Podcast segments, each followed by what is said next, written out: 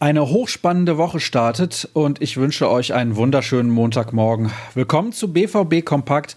Ich bin Sascha Staat und obwohl gestern eigentlich nichts passiert ist, könnt ihr euch in unserer schwarz-gelben Tageszusammenfassung auf jede Menge Infos freuen. Sehr ruhig ging es bei den Profis zu. Das Auslaufen stand an. Kein Wunder nach einem sehr intensiven Kick am Samstag in Mönchengladbach.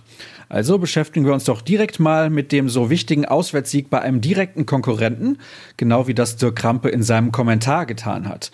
Lucien Favre hat den BVB nämlich wieder auf Kurs gebracht und seine eigene Position gestärkt, schreibt der Kollege. Er meint aber außerdem, ein Nachlassen darf man sich jetzt nicht erlauben. Daran hat sich Dirk auch ganz persönlich gehalten und nachgeforscht, wie sinnvoll die Gerüchte über die Verpflichtung von Thomas Monier sind.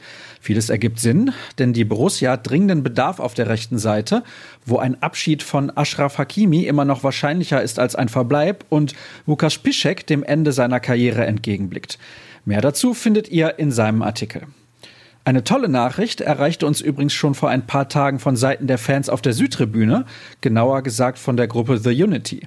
Die hatte nach den wirklich einmaligen Choreografien gegen Frankfurt und Paris vor dem Heimspiel gegen Freiburg zu Spenden aufgerufen und dabei kamen mehr als 75.000 Euro zusammen.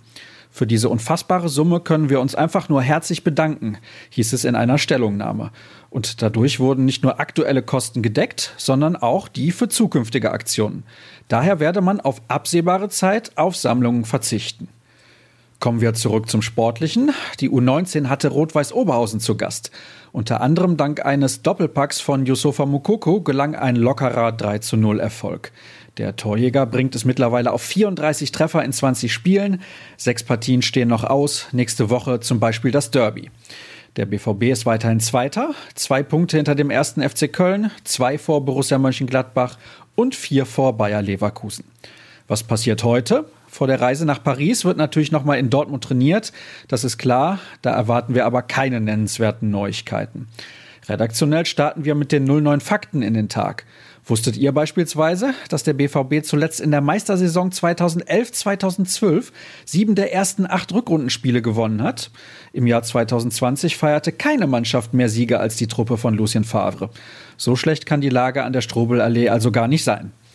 Der BVB kassierte vorgestern übrigens erst zum vierten Mal in dieser Saison ein Gegentor nach einer Standardsituation. Alle nach Eckbällen. Das war in der vergangenen Spielzeit eines der größten Probleme gewesen. Weitere interessante Statistiken findet ihr auf unserer Internetseite. Und die heißt nach wie vor ruhrnachrichten.de. Wer zwischendurch ein paar schnelle Infos sucht, dem lege ich Twitter und rnbvb ans Herz. Ich turne dort unter Start herum. Genießt den Tag. Bis morgen dann. Tschüss.